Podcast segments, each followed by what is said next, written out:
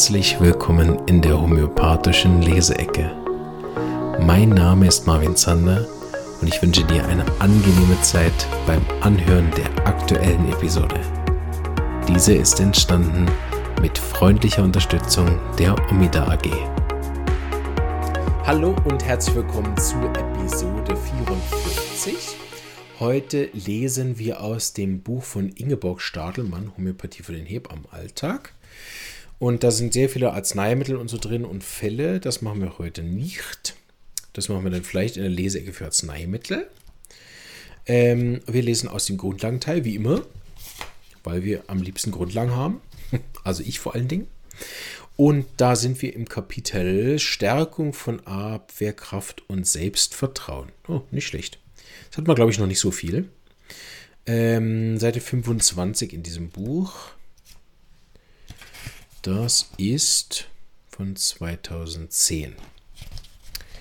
Gut, lesen wir mal. Ein, äh, ja, ich denke, das wird gut passen hier für die äh, Folge von der Länge her. Konsequent homöopathisch behandelte Erkrankungen verlaufen meist harmloser und beeinträchtigen den Menschen nur gering. Insgesamt ist festzustellen, dass langjährig homöopathisch behandelte Familien nicht so häufig und nicht so ernsthaft erkranken und sogenannte Grippewellen, an deren Haustür nur kurz Halt gemachten und sogenannte Grippenwellen, an deren Haustür nur kurz Halt machen oder gar vorüberziehen. Trotzdem benötigt auch deren Immunsystem hin und wieder einmal eine Krankheit, um sich aufs Neue zu prüfen. Ja, hier sind ja schon u viele Sachen drin. Wir rollen das mal von hinten auf. Also wir haben einerseits dieses Immunsystem, was immer wieder gern hat, wenn es auch stimuliert wird und immer vor allen Dingen bei Kindern, ne, natürlich immer wieder auch ähm, mit Erregern in Kontakt kommen sollte, damit es trainiert ist und dann auch fit ist. Das ist ja nicht nur die spezifischen Antikörper. Das Immunsystem besteht ja aus sehr viel mehreren. Ne? Das heißt, es ähm, ist natürlich immer gut, wenn man die spezifischen Antikörper schon hat für irgendwas dann äh, kann es ja sein, dass es auch nicht ausbricht. Wenn ich aber allgemein ein starkes Immunsystem hat, dann äh, habe ich ja auch sozusagen unspezifische Abwehren, die ja sehr wohl auch eine Rolle spielen und die ja dann auch gestärkt werden, die andersrum ja oft durch die Arzneimittel, die von der Medizin kommen, auch konsequent unterdrückt werden. Also da wird natürlich nicht die spezifische Abwehr unterdrückt bei Entzündungshämmern, ne, aber die unspezifische. Ähm, und äh, deswegen ist es ja oft auch von den Leuten, die dann parallel Algi vornehmen oder also irgendeine andere Ibuprofen oder Paracetamol oder was auch immer das für Entzündungshemmer sind, Cortison, ne? die haben ja dann oft auch nur noch die spezifische Abwehr fürs Immunsystem und wenn die nicht trainiert ist, dann muss sie ja auch raufgeimpft werden, sofern dann die Impfung natürlich überhaupt auch, was das angeht, funktioniert hat, was ja auch nicht bei allen so ist. Also man hat ja mehrere Anteile des Immunsystems. Ne? Wir sehen das dann in verschiedenen Symptomen auch, je nachdem, welcher Teil des Immunsystems sich da auch äh, aktiviert. Aber deshalb ist es immer mal wieder gut, auch eine Art von Krankheit durchzumachen. Hören die Leute nicht gern. Aber das hilft, weil man danach auch wieder erstarkt. Bei Kindern sieht man das sehr stark. Die machen nämlich oft durch den Immun äh, Trainingsrunde absolviert haben. Die machen nämlich oft danach auch einen Entwicklungsschritt. Und sehr viele Kinder, die in der Entwicklung gehemmt sind oder psychische Beschwerden haben, sind eben auch selten krank oder waren oft krank und sind dann unterdrückt worden. Und seit sie nicht mehr krank sind, haben sie dann irgendeine andere äh, charakterliche Schwierigkeit. Was ich hier noch hinzufügen möchte, ist natürlich langjährige homöopathisch behandelte Familien. Da haben wir auch, glaube ich, mal eine Folge gemacht, die ist aber sehr lang her. Ähm, das ist natürlich auch was, also was ist jetzt genau so eine Konstitutionstherapie? Was heißt langjährige homöopathische Behandlung und was heißt konsequent homöopathisch behandelte Erkrankungen? Das könnte man jetzt alles definieren und weiß ich nicht, ob ich das im Sinne von Ingeborg Stadelmann dann nachher definiere. Und da das mehr als eine Stunde in Anspruch nehmen würde, das wirklich auseinanderzunehmen, lasse ich das jetzt ein bisschen weg und erwähne nur, dass es also das nicht ausreicht, einmal im Jahr zum Homöopathen zu gehen und währenddessen alle anderen Erkrankungen selbstständig mit Hepasulf zu unterdrücken oder Apis oder Gelsemium aus der Hausapotheke, die schon lange chronisch geworden sind. Ähm, oder wenn man halt zwischendurch dann, ich weiß nicht, eine medizinische Therapie macht und mehrmals Antibiotika angewendet hat und dann ein oder zweimal beim Homöopathen war, um Konstitutionsmittel zu haben, dann gilt das für so Leute nicht. Und explizit habe ich ja auch schon gesagt, dass ich seit der Corona-Pandemie habe, woran auch immer es jetzt liegt, dass Leute, die jahrelang ein sehr, sehr gutes Immunsystem haben, und ich möchte nicht alles auf die Impfung schieben, äh, weil ich es halt auch nicht weiß und viele Leute das auch erst lange nach der Impfung aufgetretene Sachen haben. Aber sehr viele Leute, die ein sehr stabiles Immunsystem haben, haben das seitdem nicht mehr. Und es ist auch nicht mehr so richtig wiederherzustellen, was ich natürlich von anderen Leuten äh, kenne. Inzwischen ist das auch wieder ein Jahr her. Also letztes Jahr hatte ich noch wirklich mehrfach Leute, die eben auch alle geimpft waren, die auch diese Immunsystem nicht mehr so hatten wie vor der Pandemie, ohne jetzt Long-Covid zu haben, die einfach andere Beschwerden hatten. Ähm, inzwischen sind aber auch einige von denen besser, aber es gibt immer noch einige, die natürlich auch dann gegangen sind und jetzt woanders in Behandlung sind. Hoffentlich bei einem noch besseren Homöopathen. Ähm, aber die sich nicht wieder erholt haben von dem. Ne? Also das gibt es eben auch ähm, äh, finde ich noch wichtig, dass man das auch in Ruhe überlegt. Was heißt das? Es heißt andersrum allerdings auch nicht, dass man wegen jedem quersitzenden Furz zum Homöopathen rennt und dort ein Konstitutionsmittel einnimmt oder selbstständig denkt, ah, super, Lycopodium hilft mir immer.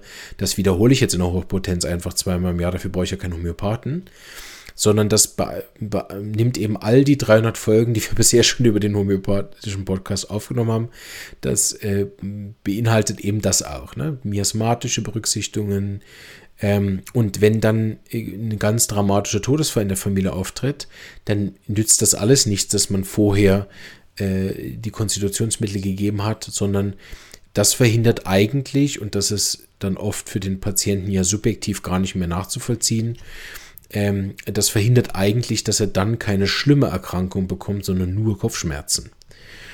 Also auch das macht erst in einem Überblick Sinn. Ne? Ähm, es ist aber absolut richtig, wenn man dann von Anfang an solche Infekte mitbetreut mit der Homöopathie, sind sie oft äh, harmloser und beeinträchtigen den Menschen nur gering, bin ich einverstanden. Und dass Leute, die langjährig homöopathisch behandelt sind, nicht so häufig und nicht so ernsthaft erkranken, ist eben auch meine Erfahrung. Aber wir kennen auch alle die Fälle, die jahrelang beim Homöopathen waren und trotzdem am Krebs gestorben sind äh, oder an irgendeiner anderen Erkrankung. Was ja komplett logisch auch ist, irgendwo, ne? dass die Steigerung der Selbstheilungskraft ja nicht dazu führt, dass wir unsterblich werden. Das heißt, Hahnemann hat das ja Miasmen genannt. Wir haben also eine permanente Kraft, die gegen die Lebenskraft gegenwirkt und am Schluss äh, wir sterben. So. Das ist ja mit der Homöopathie, auch mit der besten Konstitutionstherapie nicht aufzuhalten.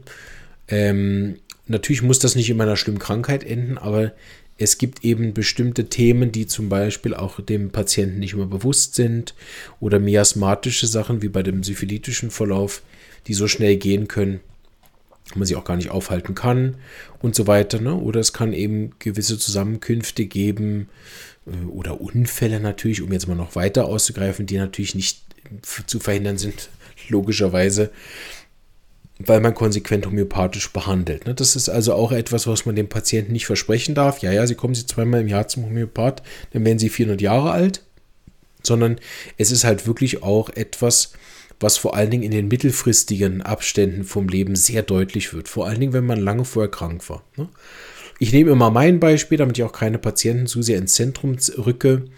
Na, ich bin ja gestartet in die Homöopathie mit Heuschnupfen, chronischer Angina und äh, relativ vielen Ängsten und depressiven Verstimmungen.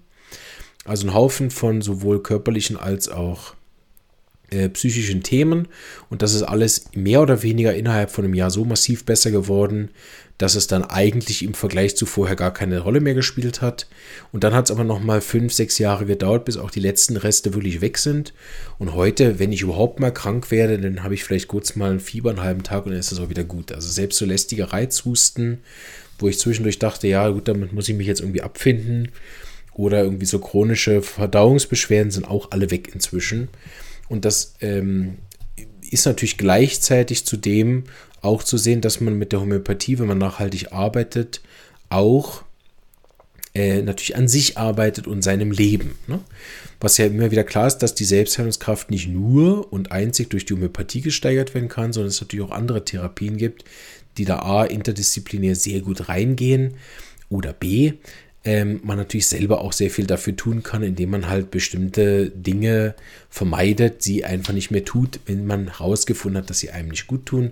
Das haben wir auch zur Genüge in den Auslöser-Podcast-Episoden besprochen.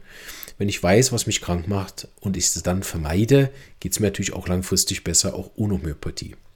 Was ich nach wie vor sehe, ist, dass grundsätzliche miasmatische Änderungen, die natürlich auch durch die Homöopathie sehr schwer zu ändern sind, aber grundsätzlich homöopathische Änder äh, miasmatische Änderungen von wenig anderen Therapien nachhaltig verändert werden können. Jedenfalls ist es mir nicht aufgefallen.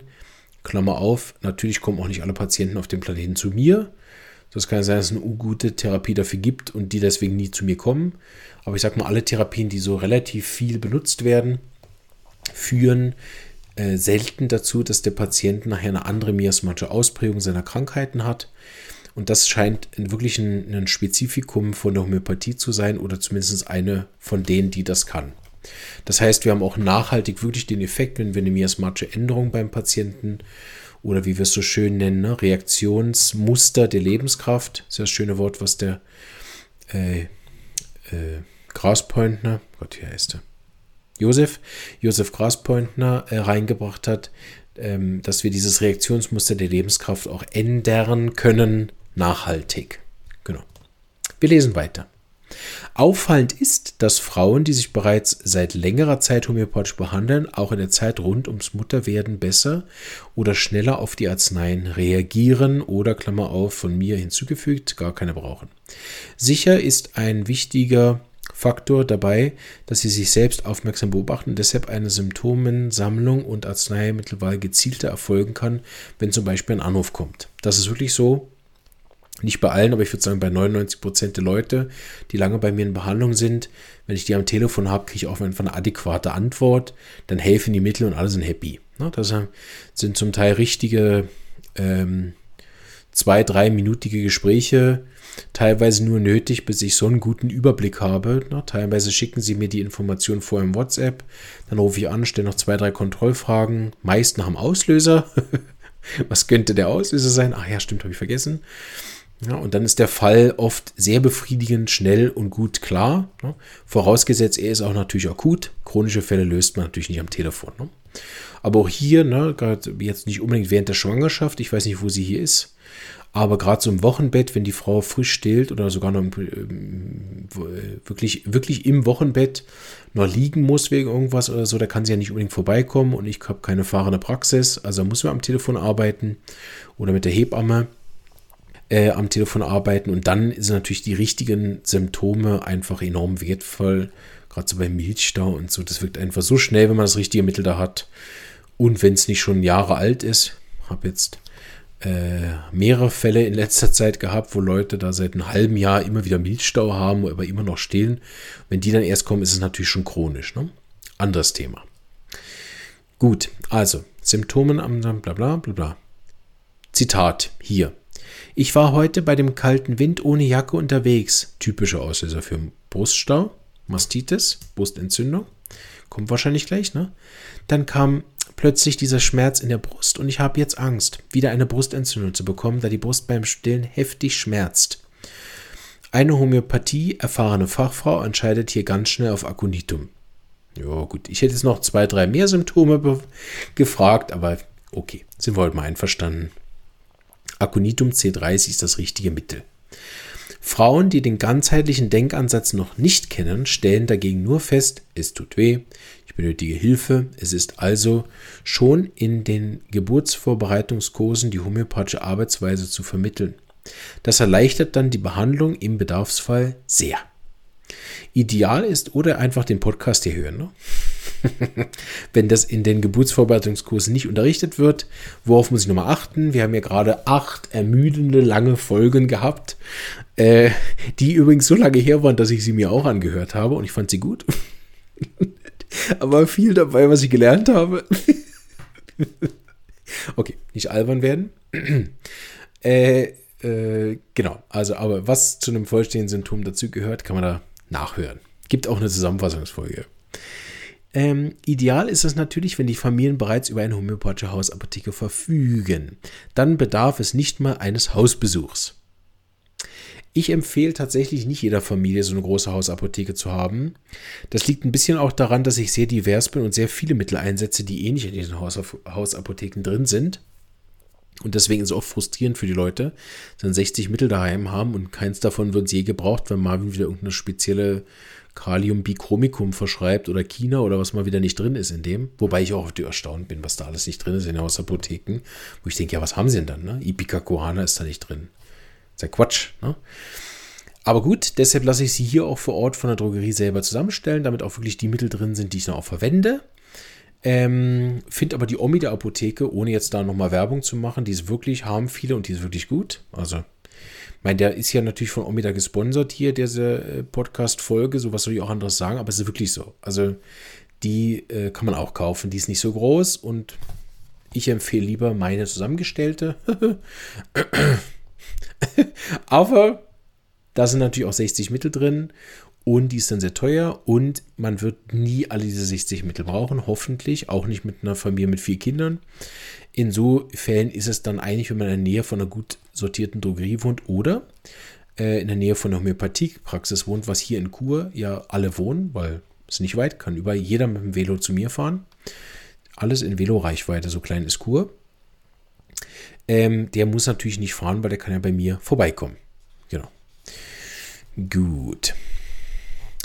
Ähm, solche Fälle wie mit Akonitum beschreiben lassen sich tatsächlich mit zwei Globuli kurieren und am Folgetag wird beim Hausbesuch nur noch Leichtdruckempfindlichkeit der betroffenen Brust bestehen. Gut, dass sie hier darauf eingeht, wie wenig es braucht. Das ist einer der häufigsten Fehler bei den Laien. Ne? Fehler A ist natürlich die falsche Arznei auszusuchen, aber das ist auch wirklich schwierig. Da mache ich niemandem Vorwurf. Jeder versucht da sein Bestes mit den Büchlein, die er halt hat da einigermaßen eine gute Entscheidung zu treffen. Und das wird auch bei einigen besser. Großes Lob an meine Patienten, die sind besser geworden. Ähm, äh, aber der zweite Fehler ist dann die Überdosierung. Ne? Gerade wenn es dann von Drogisten, die nicht gut ausgebildet sind, oder Apothekern oder Ärzten oder anderen Heilpraktikern, die nicht so ausgebildet sind oder ich behaupte ganz keck nicht gut ausgebildet sind, dann damit achtmal pro Tag oder so Späß was ich schon gehört habe. Gerade diese Komplexmittel sind eigentlich immer überdosiert. Ähm, äh, das ist dann eigentlich der häufigste Fehler, wenn ich die richtige Arznei gefunden habe. Ah, mehr hilft mir, ne? Weil ja irgendwie alle dann so das wie Schüsslersalze oder Vitamine irgendwie verstehen und nicht wie eine Lebenskraftanregung oder sich fragen, was das heißt, ne? Ich finde das immer wieder interessant, ne? Wenn man, sobald man sich bewusst macht, ich nehme Aconitum C30 ein. Was macht das? Es erzeugt in meinem Körper eine Kunstkrankheit. Es erzeugt in meinem Körper eine Kunstkrankheit. Das heißt, es erzeugt in meinem Körper eine Vergiftungserscheinung, das Mittel.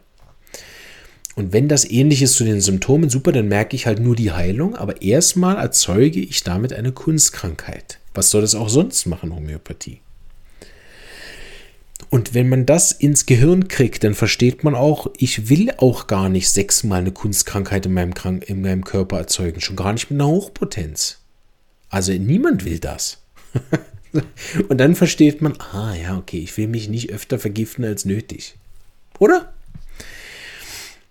Ähm, und Aconitum haben wir, glaube ich, auch schon an anderen Stellen besprochen, ist wirklich ein sehr schnell wirkendes Mittel. Also es ist hier nicht einfach eine Fantasy-Story, die sie erzählt.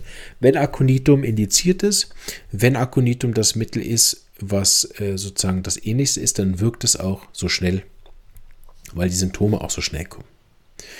Natürlich sind es nicht immer solche einfachen Fälle, aber sie werden zunehmen, wenn alle Beteiligten das ganzheitliche Denken und Handlungsschema der Homöopathie kennen. Sehr gut. Das ist einfach nochmal allgemein für das, was ich eben gesagt habe, mit den erfahrenen Patienten ja, ne, geht das sehr schnell.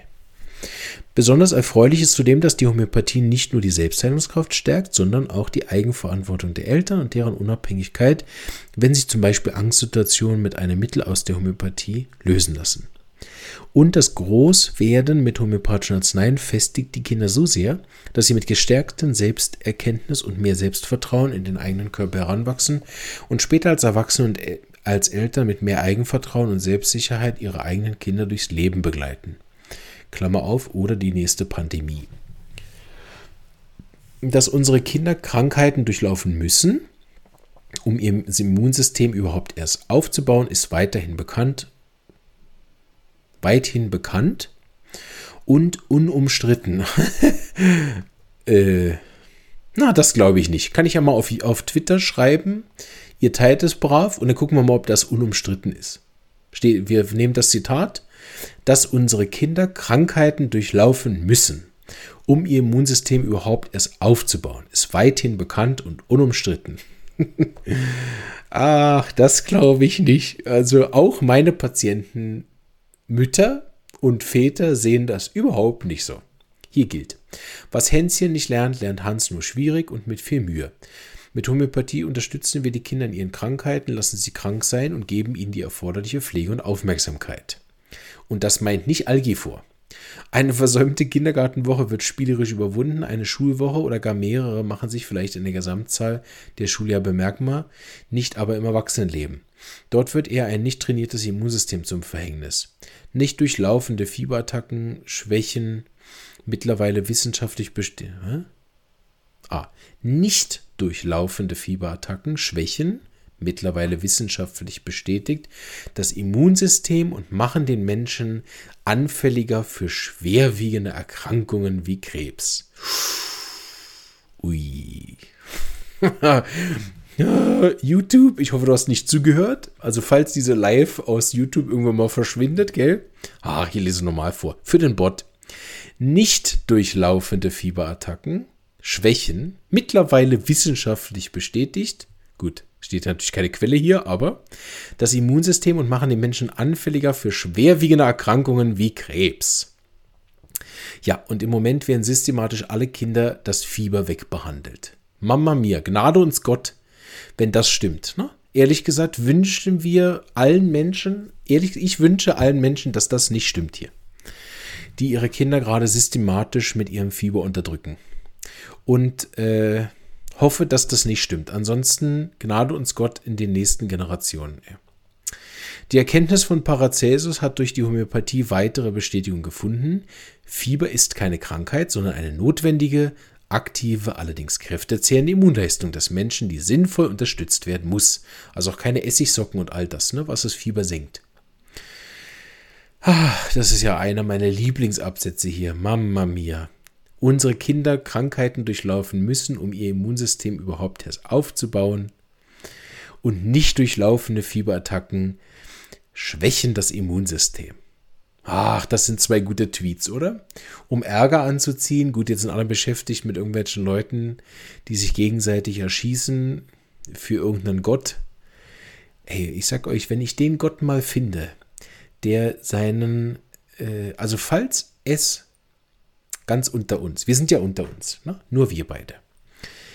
Wenn ich irgendwann mal sterbe und ich irgendeinen Gott da oben oder da unten oder wo auch immer kennenlerne, der das eine gute Idee findet, in seinem Namen mit egal welchen Waffen irgendwo auf andere Leute zu schießen. Sei das jetzt ein vorgebrachter Grund oder ein tatsächlicher Wille dieses Gottes für irgendwas, dann kriegt es mit mir zu tun. Wirklich. Also das ist wirklich der, der, der schlechteste Gott, den ich mir vorstellen kann, ist, der von seinen Gläubigern irgendeine Form von Gewalt verlangt, was natürlich nicht tut. Meine, ne? Wissen wir eigentlich ehrlich gesagt alle. Inzwischen haben wir es ja auch tausendmal gehört. Der gerade dieser Israel-Konflikt ist ja steinalt, aber auch als jetzt 11. September waren, haben wir es alle durchgekauert. Ne? Dieser heilige Krieg, das ist natürlich keine Sache, die im Koran steht. Also wahrscheinlich nicht so gemeint. Ne? Das habe ich x-mal gehört, jetzt habe ich selber nicht studiert. Ne? Es ist auch immer wieder gefährlich, dass ich jetzt so Sachen sage, wenn ich den Koran nie gelesen habe. Und äh, in der Bibel, wenn man das Neue Testament nimmt, steht da auch nicht drin. Da steht drin, liebe deinen Nächsten wie selbst. Und alles andere ist halt Altes Testament. Ne? Und natürlich, wenn man immer noch im Alten Testament lebt und Leute steinigt, ja gut. Ne? Aber den Gott will ich auch gar nicht haben. Also, okay, ich bin abgeschwiffen. Ähm, wo sind wir abgeschwiffen? Oh Mann, geht mir das also auf die Eier. Wenn mehr Leute Homöopathie-Leute, äh, mehr Homöopathen wären, habe ich oft gedacht, ne, wäre unser Planet besser. Aber ich habe mich in den, in den Jahren mindestens so oft mit anderen Homöopathen angelegt, wie mit äh, Homöopathie-Kritikern. Und bedauerlicherweise fällt mir es immer wieder auf, dass auch bei anderen Homöopathen Frieden nicht so ein Riesenthema ist, ehrlich gesagt, sondern Schlaubergerei und Rechthaberei. Irgendwie viel wichtiger, als dass man einen gemeinsamen Konsens findet. Okay, jetzt habe ich doch noch ein bisschen gehatet außerhalb der Einführung im YouTube. ich weiß trotzdem nicht mehr, wo ich aus, ausgeschätzt bin. Wie bin ich denn jetzt auf, diesen, auf den Glauben gekommen? Naja. Äh, ihr werdet es wissen, wenn ich die Folge nochmal anhöre, werdet ihr denken, werde ich auch denken, ah ja, da wollte ich ja nicht hin. Aber gut. Hat mir jetzt richtig gut gefallen. Wir lesen den letzten Absatz noch. Tolles, tolle äh, Zusammenfassung von so vielen Themen, die ich so wichtig, wichtig finde. Ah ja, genau, ich wollte das twittern und dann äh, mir Ärger einfangen. Mache ich natürlich nicht. Lebenszeit ist mir zu schade, um mich auf Twitter zu streiten. Heißt ja nicht mehr, mehr Twitter, ist jetzt X. Ist auf jeden Fall cooler dadurch geworden. ja, genau, so bin ich da hingekommen. Ich wollte so auf Twitter tweeten, ist normaler Beschäftigter, damit sich gegenseitig zu beschimpfen, äh, wer auf wessen Seite von diesem Krieg ist da. Jetzt weiß ich es wieder. Also ihr habt nichts verpasst. Junge Eltern sind oft dankbar, wenn sie mit einem ganzheitlichen Denkansatz und einer naturheilkundlichen Begleitung während der Schwangerschaft und Geburt auf die Selbstheilungskräfte des Körpers aufmerksam gemacht werden. Sie werden dadurch oftmals offen für alternative Heilmethoden. Grundsätzlich gilt aber immer, äh, das Wohl des Kindes im Blick zu haben. Es muss also immer ein Abwägen stattfinden, welche Behandlung für das Kind die richtige ist. Super. Jetzt schaue ich nochmal. Wir sind ja im YouTube Live. Ob da irgendwelche Kommentare sind? Nö. Keine Kommentare zu meinem Geschwafel. Tipptopp. Denn beende ich hier schon mal die Episode für unsere Podcast-Hörer. Vielen Dank fürs Mitabschweifen und streitet euch nicht auf Axe, ne? sondern schaut, dass eure Kinder äh, Krankheiten durchmachen, auch ohne Homöopathie, ne? und schaut, dass ihr kein Fieber senkt und auch keinem das erlaubt und auch mit Homöopathie kein Fieber senkt. Weil angeblich wissenschaftlich bestätigt, erhöht das die Krankheiten wie Krebs. ah, welcher Arzt uns da recht geben wird. 0%, 0%. Also jedenfalls nicht die, die hier arbeiten. Also nichts gegen die Ärzte, die toll arbeiten. Ihr seid alle entschuldigt. Ne? Aber hier bei uns in Kur, die lieben ihr Algifor. Ja, ja, geben Sie mal ein bisschen Algifor, macht ja nichts. Mama mia. Alles Gute und bis bald. Tschüss.